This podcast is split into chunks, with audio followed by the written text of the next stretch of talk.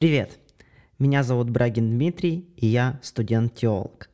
Это «Библейка» – подкаст, где мы толкуем Библию сквозь призму науки и истории, с учетом контекста и культурного кода. Здесь мы делаем Библию понятной. Данный эпизод – это запись стрима, на котором мы обсуждаем библейские книги «Второзаконие» и «Деяния». Их мы читаем на нашей молодежке по плану на год – в самом начале мы отвечаем на вопросы, которые возникли у людей по ходу чтения, а во второй части мы пытаемся вникнуть в прочитанное так глубоко, как это возможно за 30-40 минут. В этом эпизоде вы узнаете, какие странные и необычные законы были в Древнем Израиле, как апостолов перепутали с Зевсом и Гермесом, а также, что я постоянно путаю, кто выходит замуж, а кто женится. Простите мне эту мою маленькую странность. Итак, сегодня прекрасный день у нас. Э, мы сегодня без вопросов, то есть у нас за неделю ни у кого сильных вопросов не возникло, а как бы у меня по этому поводу только один вопрос. Почему не возникло? Потому что у нас э, прекраснейшая книга Второзакония, по, по поводу которой там вообще очень много вопросов должно возникать. Вот. И не менее прекрасная прекрасные деяния, а конкретно вот в, в эту неделю там вообще очень плотненькие такие события, очень классные. Я думаю, что мы сегодня прям детальненько их рассмотрим. Наконец-то до деяний доберемся, не будем только во второзакониях застревать. Но начнем традиционно с Ветхого Завета и перейдем в Новый. Э, к слову, там в Новом будут отсылочки небольшие на закон, поэтому традиционно начнем с второзакония. А, посмотрим, что мы прочитали, и уже а, перейдем к деяниям. Вот. А, второзаконие. Я напомню, второзаконие у нас строится по принципу вассального договора. Вассальный договор это договор, который заключал царь со своим вассалом, то есть вассал это представитель покоренного государства, которое платило дань. То есть вот есть царь, есть скажем так, его подчиненный, который платит ему дань, между ними составляется договор. Этот договор называется вассальным договором, а, и он состоит из нескольких частей. А, там есть введение, исторический пролог, который заключает в себе то, как развивалась история отношений между а, первым и вторым государством, общие условия договора, в них обычно широкими мазками говорится о том, какие обязательства имеют э, одна сторона по отношению к другой стороне. Частные условия — это где общие условия проговариваются в подробном виде. Соответственно, далее идет божественное свидетельство, где э, представитель э, одного царства и представитель второго царства призывают своих богов для того, чтобы они засвидетельствовали этот договор. И последний пункт — это благословение и проклятие, где а, ну, проговариваются санкции за неисполнение и благословение за исполнение договора. Так вот, а, вассальный договор в книге Второзакония заключен между Богом и израильским народом. То есть Бог это царь, а, а вассал, подчиненный, это израильский народ. И поэтому Второзаконие имеет вот такую вот форму, а, которая очень легко считывалась любым человеком того времени и а, очень легко понималась. Именно поэтому мы видим довольно странные истории э, во второзаконии, потому что там, допустим, в введении написано, что это сборник проповедей Моисея, но первые четыре главы мы видим просто как э, израильтяне куда-то идут и не видим никакой проповеди. Так вот, и это был как раз исторический пролог, потом в предыдущее, на предыдущей неделе мы освоили общие условия договора, и на этой неделе у нас как раз э, были в основном частные условия договора, и божественное свидетельство у нас было пропущено, потому что божественного свидетельства нет, поскольку договор заключен от лица Бога, и были благословения и проклятия. Вот, э, давайте э, пройдемся коротко по, по частным условиям. Частных условий было много, поэтому я буду останавливаться на таких, на наиболее интересных. А, в основном, в основном а, они будут касаться каких-то таких исторических моментов, которые мне бы хотелось а, отдельно обсудить, отдельно на них заострить внимание. А, почему?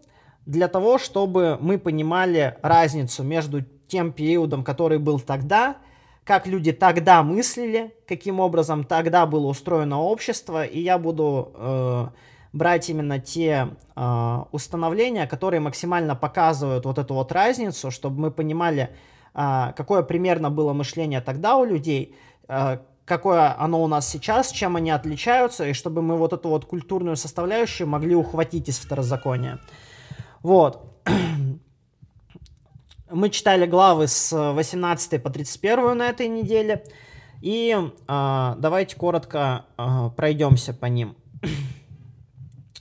э, есть э, такой элемент, был такой элемент э, в культуре э, Израиля, культуре вообще того времени, как кровная месть. Э, о ней стоит упомянуть просто в силу того, что э, мы не всегда понимаем, каким образом было устроено судопроизводство тогда. То есть у нас сейчас есть там правоохранительные органы, которые, если что, мы звоним там в полицию, она, приезжает, соответственно, э, специальный человек, который может э, утихомирить пьяницу, забрать человека, который нарушает наши права. Тогда такого не было. Тогда все эти истории решались на уровне либо суда в городе, либо на уровне кровной мести. То есть, если условно а, кто-то а, убил твоего, ну, члена твоей семьи, то обязанностью в твоей семье было восстановить справедливость. То есть ты должен был выбрать из членов своей семьи человека, который бы пошел и убил человека, который совершил убийство. Это называлось кровная месть. И вот, ну, такие порядки были в, родо в родоплеменных отношениях. Собственно, Израиль, он был построен по принципу вот этих вот родоплеменных связей. Соответственно, в 19 главе с 1 по 13 стих мы видим установление о городах-убежищах. Что это за города? Это э, три города, которых, э, которые Господь учредил для того, чтобы в него мог убежать человек, который э, совершил убийство – э, по неосторожности, чтобы он не был э, убит. То есть, чтобы человек, который э, пришел по его душу, он его в этом городе не имел права э, убивать. Соответственно, касали, касались эти города только тех, кто действительно совершил убийство по неосторожности, случайно. Вот. Э, если же человек совершил убийство преднамеренно, специально, то такого преступника совет города э, убежища выдавал, и, соответственно, он, э, ну, то есть тот человек, который за ним охотился, имел право его убить. А, вот, такие были времена, такие были нравы. Тюрем тогда не было в том виде, в котором они есть сейчас. Вот. Тогда тюрьмы немножечко другую историю представляли из себя. Вот. А, из этого мы видим такую штуку, что многие вещи, они происходили либо на уровне города, то есть не было какого-то такого федерального суда или э, чего-то подобного. Вот. А, на уровне кланов семейных, и, соответственно, суды, они осуществлялись по факту децентрализованно. А, соответственно, в 19 главе мы также видим основы э, судебной системы, э, которые э, касаются судопроизводства, а именно того, что если какой-то человек несправедливо подает в суд на брата своего, э, то такому человеку надлежало сделать то, что он хотел сделать своему брату. Вот, а ну хорошо. Хорошо, чудно. Вот. Соответственно, а, это вот коротко про судебную систему. К слову, суды осуществляли левиты. Вот. Суды осуществляли левиты, и это было в их, э, скажем так, в их зоне ведения. А, так, поскольку они находились в равномерно распределены были среди колен Израилевых, поэтому на них лежали суды, а, и, соответственно, наказания тоже назначали они. Вот. А, далее. Далее в 20 главе у нас проговариваются правила ведения войны. А, с 1 по 9 стих мы видим правила призыва и категория людей, которые подлежат освобождению от призыва и не подлежат. Соответственно, подлежали освобождению от призыва те, кто завел бизнес, а, э, вышел замуж а, и... Ой, женился. Женился, конечно. Те, кто женился, и, соответственно, те, кто боится, кто, те, кто боязлив. Вот. А, они освобождались от призыва. А, соответственно, дальше у нас с 10 по 15 стих в 20 главе проговариваются правила ведения осадной войны против далеких городов. А, что значит далекие города? Есть земля обетованная, да, которая была обещана Израилю, и на которой жили племена, с которыми Израиль должен был поступить определенным образом, который мы увидим чуть дальше. Вот. Однако, если Израиль уходит за пределы э, обетованной земли, то он должен соблюдать некоторые правила осадной войны. А, какие это правила? Если город сдается, то этот город просто идет под дань. Если нет, то уничтожают абсолютно всех мужчин, женщин и детей забирают в рабство, и имущество достается победителям. Это, в принципе, ну, такие канонические правила войны того времени. Вот, и Израиль, как видим, не был исключением из этого правила. Вот. А, далее, а, с 16 по 20 стих мы видим правила ведения священной войны против э, народов, которые живут на обетованной земле. И правило там, собственно, очень простое. Истребить, не оставляя в живых никого. Ни женщин, ни детей, ни мужчин. А, то есть, по факту, это был такой, такая священная война, если можно так сказать. вот. А, конечно, а, оговорюсь, такая штука, конечно, для нас с нашими а, гуманистическими мозгами это звучит э, жестко. Вот. Но тут стоит оговориться, я как раз и рассматриваю вот эти вот все правила для того, чтобы мы примерно начали понимать, каким образом был устроен мозг, в принципе, человека того времени. То есть, каким образом люди, они мыслили. И тогда, в принципе, на, на почве священной, на почве религиозной, за оскорбление Бога, либо богов, да, которые были у народа, а, в принципе, ну, а, бы, ну, была такая практика, что э, какой-то город, он или э, народность какая-то, она могла быть просто э, подвергнута уничтожению за оскорбление э, божества. Вот, и мы видим это в, в тексте Второзакония, а, как раз вот в 20 главе, с 16 по 20 стих, когда предписывается Израилю э, война э, священная с народами обетованной земли. Вот, э, напомню цели, по какой причине при, ну, говорилось о том, что необходимо истребить, а не поработить или что-то еще сделать. Дело в том, что а, у Израиля с представителями а, обетованной земли а, были, а, скажем так, очень сильные религиозные, э, религиозная конфронтация очень сильная была. То есть э, представители обетованной земли, они э, были идолопоклонниками, и э, Бог, он заповедовал Израилю э, религиозную чистоту, то есть они должны были хранить себя в религиозной чистоте. Э, соответственно, любая другая форма взаимодействия с народами в обетованной земле, она предполагала, что люди на этой обетованной земле, собственно, э, будут влиять каким-то образом на религиозную идентичность Израиля чего э, израильтяне себе позволить не могли, поэтому тут установление было одно, либо пан, либо пропал, либо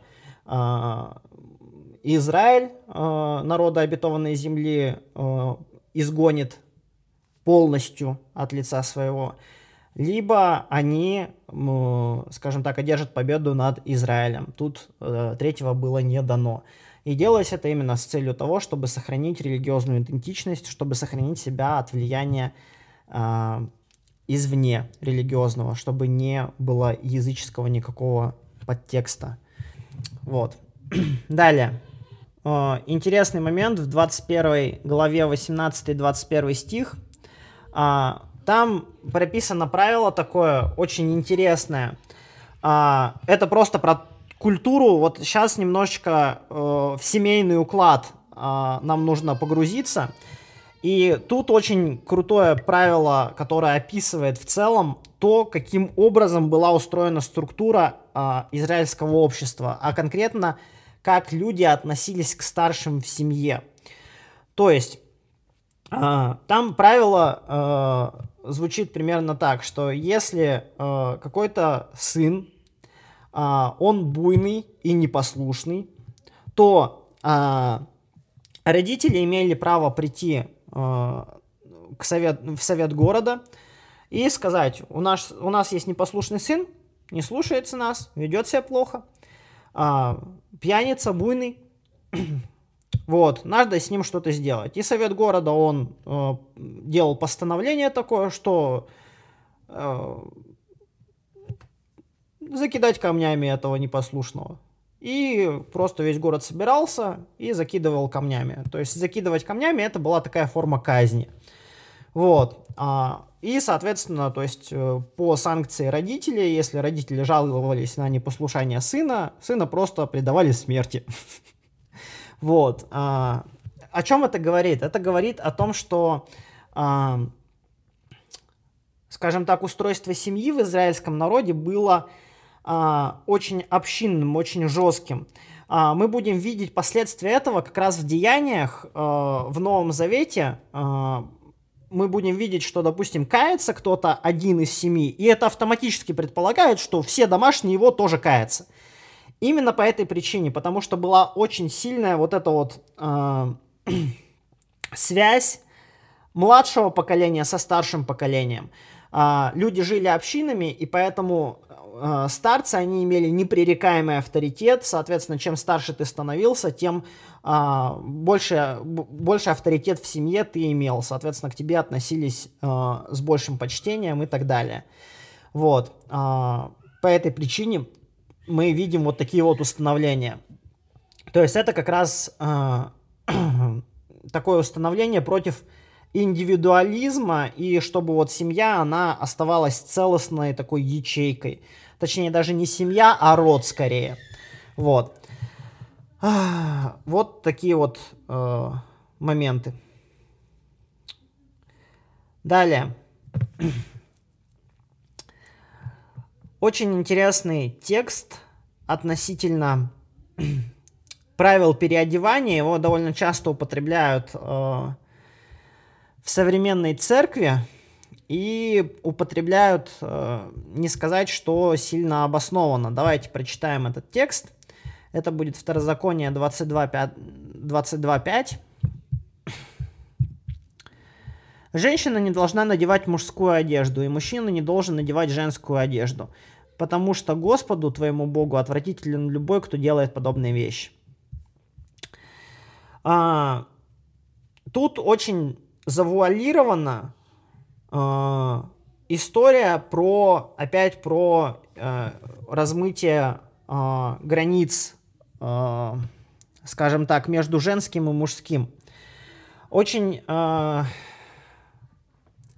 большое значение подвергал, ну, придавалось э, сексуальности и сексуальному э, подтексту в древних культурах.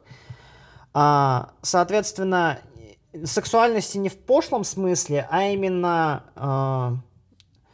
э, скажем так, э, что женщина это вот э, определенная, э, определенная роль, определенные границы э, того, как она должна себя вести. Соответственно, женщина, ну, мужчина это тоже определенная роль, определенный э, статус, определенные границы поведения и так далее.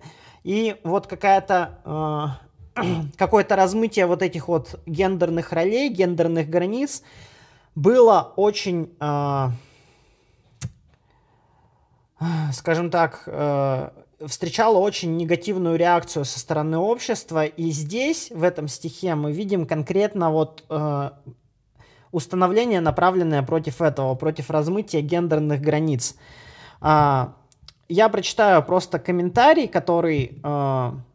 Мне кажется, довольно корректно отражает э, суть явления.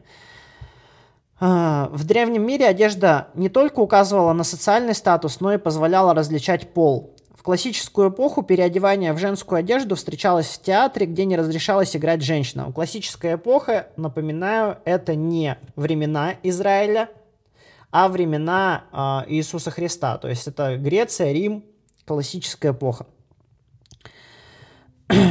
вот. А, в древних ближневосточных текстах примеры переодевания в одежду противоположного пола а, чаще всего встречаются в материалах культового или правового характера.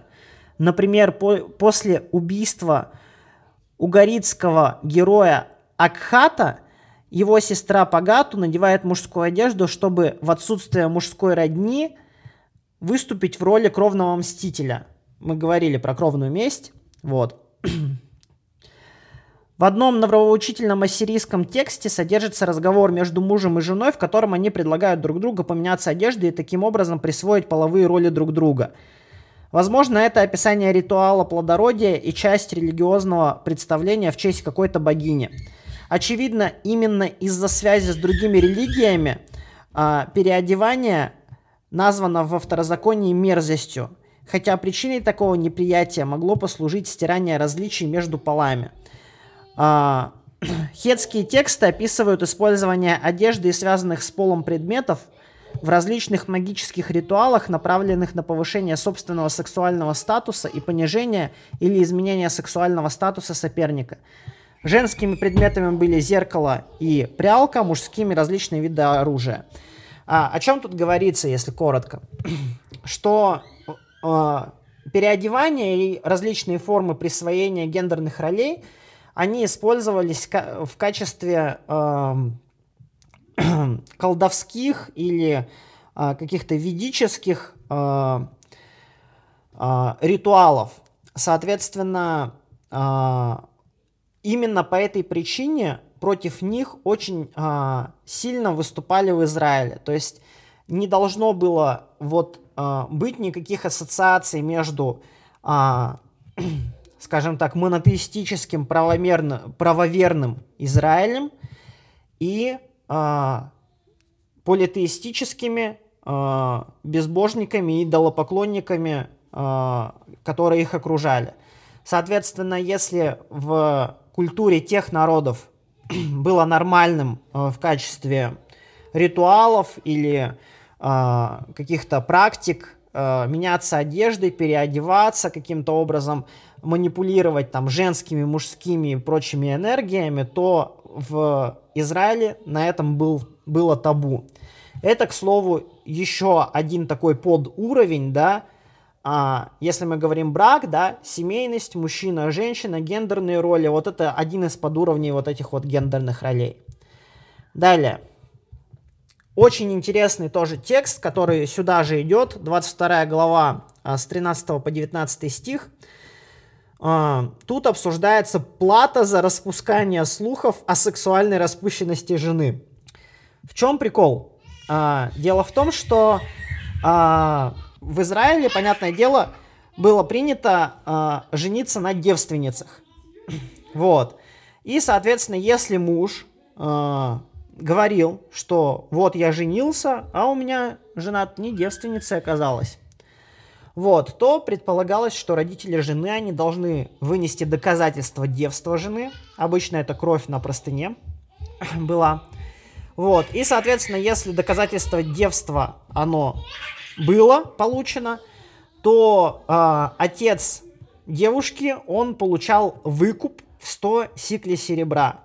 Это около 10 годовых заработков. Э, соответственно, э, это двойная плата от выкупной стоимости невесты.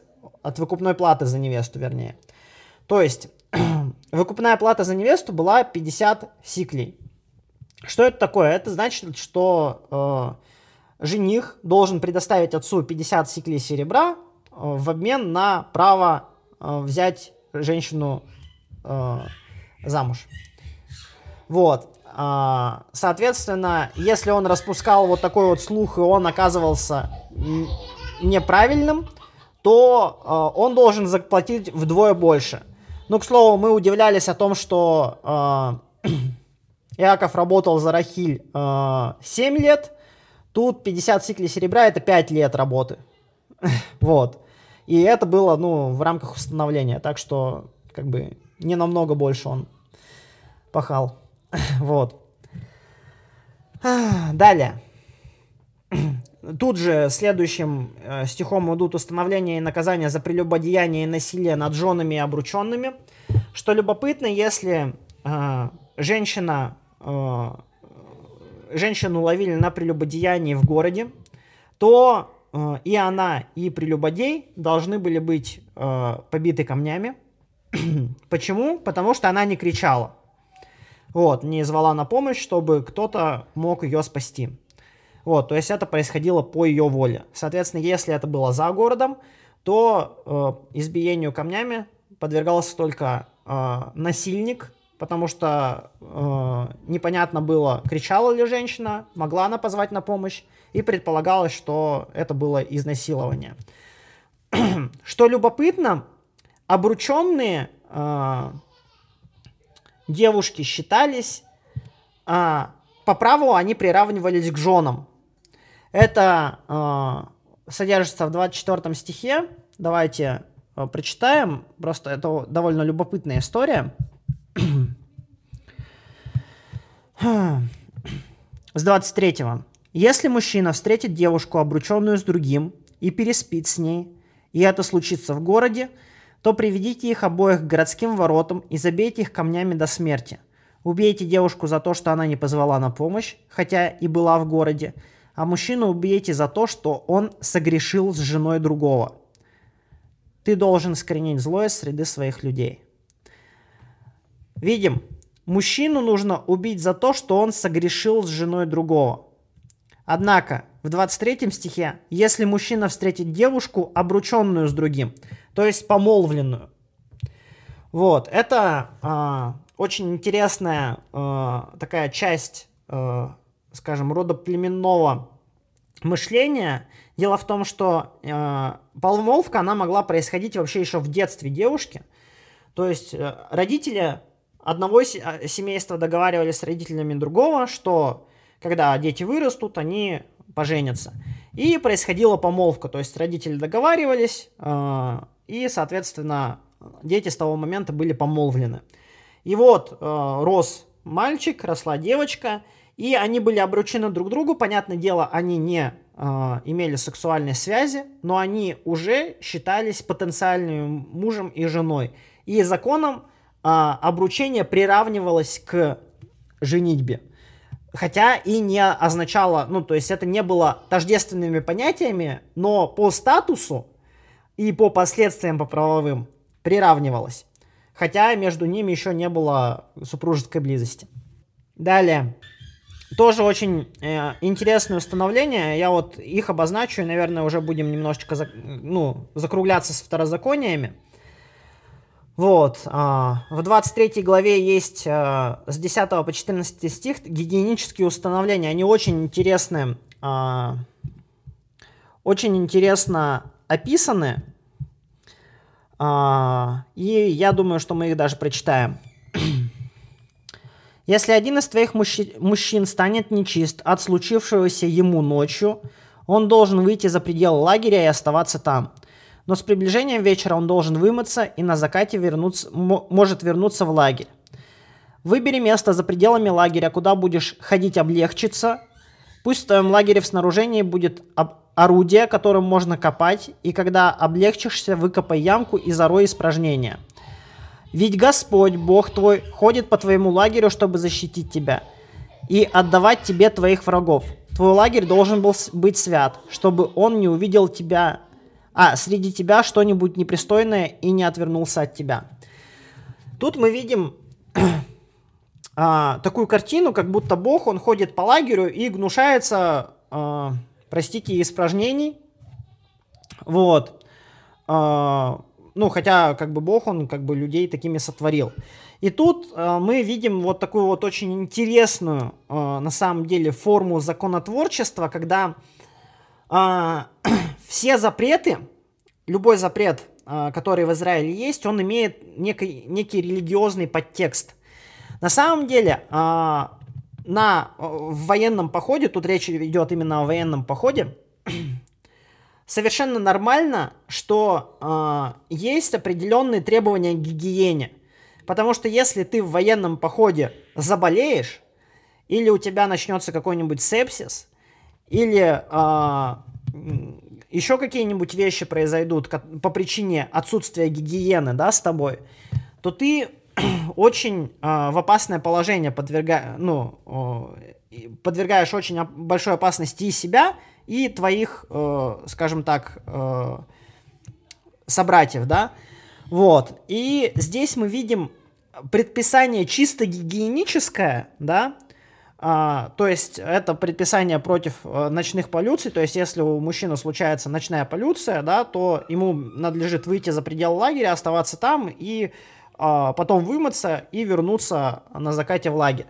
А, по какой причине? Это тоже гигиеническое предписание, потому, ну, чтобы не было а, воспаления какого-то а, какой-то неприятности, которая могла бы по причине бактерий, которые вот в этом во всем активно размножаются, э, э, случиться с мужчиной. Поэтому он должен был э, переждать за пределами лагеря, соответственно, омыться и войти в лагерь уже, чтобы, не дай бог, не распространилось это среди его однополчан. То же самое и с испражнениями. То есть лопатка нужна была для того, чтобы э, вот это вот все, бактерии все и так далее, они не распространялись. Понятное дело, что тогда еще про бактерии не знали, но знали про то, что э, если гигиеной пренебрегать, могут быть последствия. И именно мы видим, что вот это вот установление чисто гигиеническое, оно поясняется божественной нормой. И это мы будем в Ветхом Завете очень часто видеть. А, и чем больше будет углубляться знания людей относительно а, процессов, а, как они происходят, научно, научное мировоззрение, чем больше будет у людей, тем меньше мы будем встречать скажем так, тем меньшая категоричность будет вот в этих запретах, и меньше они будут э, связаны с божеством. Вот. Это, к слову, в Новом Завете мы будем довольно хорошо видеть. Да. Еще один а, момент рассмотрим здесь. А, он будет связан с храмовой проституцией. А, это 23 глава с 17 по 18 стих. а, прочитаю. «Ни одна израильтянка не должна становиться храмовой блудницей, и ни один израильтянин не должен быть храмовым блудником». Не вноси платы блудницы или блудника в дом Господа твоего Бога, чтобы исполнить какой бы то ни было обед, потому что Господу Богу твоему обратить, отвратительны они оба. О чем речь? А, мы будем видеть это, к слову, в, но, в деяниях, в Евангелиях очень часто, в посланиях Павла тоже очень часто. А, что такое храмовая проституция? Дело в том, что при языческих храмах были такие люди, а, храмовые э, блудники, либо храмовые блудницы. Кто это такие? Это жрицы или жрецы. А, и когда человек приходил в храм, и он э, имел какой-то обет, обещание Богу и так далее, то существовал определенный способ, скажем так, э, запечатать этот обет, сделать его действительным. То есть ты вносил плату в храмовую казну, за обеспечение этого обета, шел в специальное помещение и э, совершал э, блудодейство с жрицем или со, с жрецом или со жрицей. И, соответственно, это была как печать на договоре между тобой и Богом. Ну, языческим Богом, понятное дело. Вот. И э, эту практику мы будем видеть повсеместно и на протяжении э, Ветхого Завета, и в Новом Завете тоже. Это активная история. Э, именно поэтому, э, допустим, в больших приморских греческих городах очень была, были развиты храмы, и люди, они вот в эти храмы, то есть это был такой, такие притоны, моряки, они просто а, с кораблей сразу же бежали в эти храмы, вносили выкупные платы, лишь бы а, ну, побыть наедине с жрицами любви. Вот. Соответственно, вот в Греции это будет очень часто видно. Итак, далее. Вот просто про храмовую проституцию мы часто с этим будем сталкиваться, поэтому отдельно отметил. Вот, с второзакониями, а, пока мы будем завершать, а, по крайней мере, с частными установлениями, я напомню структуру второзакония. А, введение, исторический пролог, общие условия договора, частные условия, и мы сейчас обсуждали именно частные условия. А, потом божественное свидетельство, которого в нашем книге Второзакония нет, потому что она заключена между Богом и Израилем, вот этот вассальный договор, и благословение и проклятие. Благословение и проклятие у нас содержится в 27-28 главе. 28 глава, она прям отдельно этому посвящена. Но мы все положения просматривать не будем, просто я упомяну, что вот 28 глава, она посвящена этому очень так а, серьезно вы можете э, посмотреть, э, какие обязательства были наложены на Израиль, в какой форме это проговаривается, и в какой форме проговаривается то, что он, если он будет отступать от этих установлений. У нас был на прошлой э, библейке вопрос по этому поводу, который как раз касался 28 главы Второзакония. Вот, на этом мы завершаем Второзаконие, переходим к деяниям. Деяния у нас были э, с 13 э, главы по 18, насколько я помню. Вот. А, поправьте, если я где-то ошибся. Вот. А, мы будем видеть, что мы будем видеть очень а, несколько великолепных историй, которые я постараюсь быстренько обозначить. Вот. В Деянии 13 главе мы видим очень крутую проповедь Павла и Варнавы в синагоге. Они приходят э, в синагогу. Э, я, если честно, не помню город, но суть в том, что они пришли в синагогу. И э, Павел с Варнавой, Павел, точнее, сказал проповедь относительно того, кто был, кто такой был Иисус Христос. И по завершению проповеди его очень сильно просили в следующую субботу говорить о том же. Причем просили как и э, обратившиеся из э, язычников, так и э, иудеи. То есть э, в синагоге были люди, которые э, пришли в иудаизм из греческого мира, и вот они, собственно, названы эллинами э, в синодальном переводе. Так вот, и эллины, и иудеи коренные израильтяне, они попросили э, говорить об этом же в следующую субботу.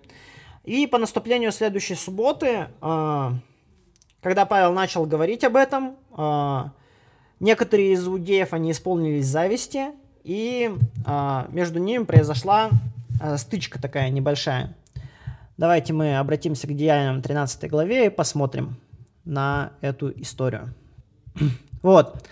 45 стих. «Когда иудеи увидели, сколько народа, они исполнились завистью и стали с оскорблениями возражать тому, что говорил Павел.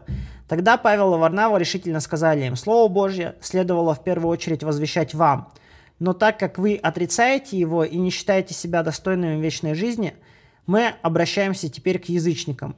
И, и как повелел нам Господь, я сделал тебя светом для язычников, чтобы через тебя спасение достигло концов земли.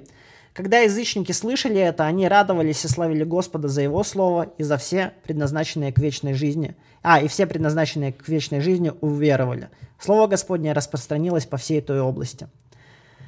Вот. А дальше иудеи подговаривают знатных людей к бунту против Павла и Варнавы, те изгоняют их из города, но тем не менее мы видим, что а, язычники, они с большей готовностью принимают Слово Божие, чем а, сами иудеи и э, с большей готовностью они идут для того, чтобы услышать эту, э, вот эти вот все истории. К слову, когда мы видим в деяниях такие вещи, когда э, и покаялась душ около трех тысяч, около пяти тысяч, мы тоже должны себе немножечко отдавать отчет, во-первых, в, в том, что иудеи, они были вот в, этом, вот в этих мессианских ожиданиях, и э, в целом нужно было просто рассказать об этом, и многие, уже воспринимая эту информацию, они приходили к Богу, каялись. А во-вторых, вот как раз тот принцип, который я обозначал, родоплеменных вот этих связей. То есть, если каялся отец, сразу приходило к Богу все семейство. И поэтому, э, если ты смог донести Евангелие до одного человека, то он сразу с собой э, приводил э, гораздо больше. И поэтому вот эти вот числа тоже стоит воспринимать в этом контексте. Вот, это такой ключик, который нам поможет немножечко более полно понимать деяния. Дальше, в Деяниях 14 главе, там вообще просто потрясающая история. Там Павел и Варнава, они производят исцеление расслабленного, и язычники, которые видят это все, они начинают поклоняться им, как Зевсу и Гермесу. Это потрясающая вообще вещь. 14 а, глава Деяний. А, давайте я а, чуть-чуть прочитаю. Люди увидели, что сделал Павел, и стали кричать на ликаонском языке. «К нам сошли боги в образе людей!» Они называли Варнаву Зевсом, а Павла Гермесом, потому что говорил в основном он. Там был прикол такой, что Гермес это был посланник богов, он как бы возвещал людям волю молчаливого Зевса в одном из мифов. Поэтому вот, такая вот, вот такое разделение. То есть Варнава он молчал в основном, Павел говорил, поэтому Павел Гермес, Варнава Зевс. вот.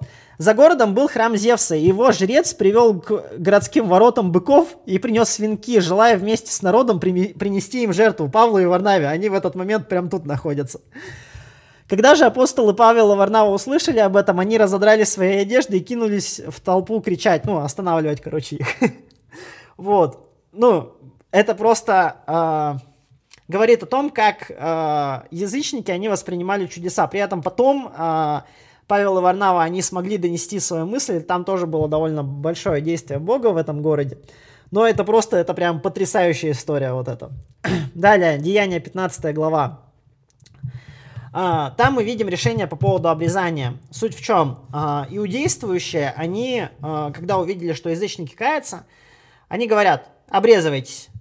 И Павел э, такой, нет, они не будут обрезываться. Ну и, короче, между ними раз произошла, и они отправили Павла с Варнавой в Иерусалим, на сходку апостолов, чтобы они порешали там все. И, соответственно, они пришли в Иерусалим, и у них был диалог, они долго не могли прийти к решению, и Петр, он э, встал э, и сказал речь, сутью которой было, что если мы не могли исполнить закон в течение такого большого количества времени, то нам не нужно обременять Э, этих новообращенных верующих исполнением закона, а обрезание является символом как раз-таки исполнения закона. По этой причине а, не, ну, то есть люди не посчитали, апостолы не посчитали нужным накладывать на людей дополнительных ограничений, а, кроме вот, эти, вот этого стиха. Это 28 стих 15 главы. Святой Дух и мы решили не обременять вас ничем, кроме следующих требований. Воздерживайтесь от пищи, принесенной в жертву идолам, от крови, от мяса, удушенных животных и от разврата. Не делайте другим то, чего себе не желаете. Если вы будете соблюдать это, то поступите правильно. Будьте здоровы. Вот. Я читаю из нового русского перевода, к слову, поэтому может отличаться синодальным. Но суть в чем? А, для а, верующих, для новообращенных из язычников э, апостолы установили, что в начале их пути им не стоит, э, скажем так, не делать ничего, кроме вот этих вот установлений. Потом мы будем видеть еще, когда апостол Павел, он будет дискутировать об идоложертвенном, об еще некоторых вещах, что он немножечко даже а, от пищи, принесенной в жертву идолам, он по поводу этого будет э, тоже э, раскручивать этот момент немножечко в другую сторону, чем в этом постановлении. Но суть в чем? Новообращенных верующих старались помещать в условия, когда они могли впитывать христианскую культуру при минимуме обязательных каких-то установлений. То есть потом в процессе христианского образования до них доносили истины о святом поведении, о каких-то других вещах – но э, базово их не парили э, какими-то сложными материями, грехами и так далее. Им вот очень короткий список установлений для того, чтобы они могли просто наслаждаться близостью с Богом, общением с Ним, общением церковным, чтобы они могли э, непосредственно от христиан узнавать вот эти вот э, правила христианской жизни. И я думаю, что в этом была прекрасная мудрость э, первых христиан, апостолов, что нам стоит тоже где-то вот э, брать с них пример. У нас э, время подходит к концу. Я, к сожалению, не успеваю рассказать вам прекрасную историю Павла в Афинах, которая произошла в 17 главе.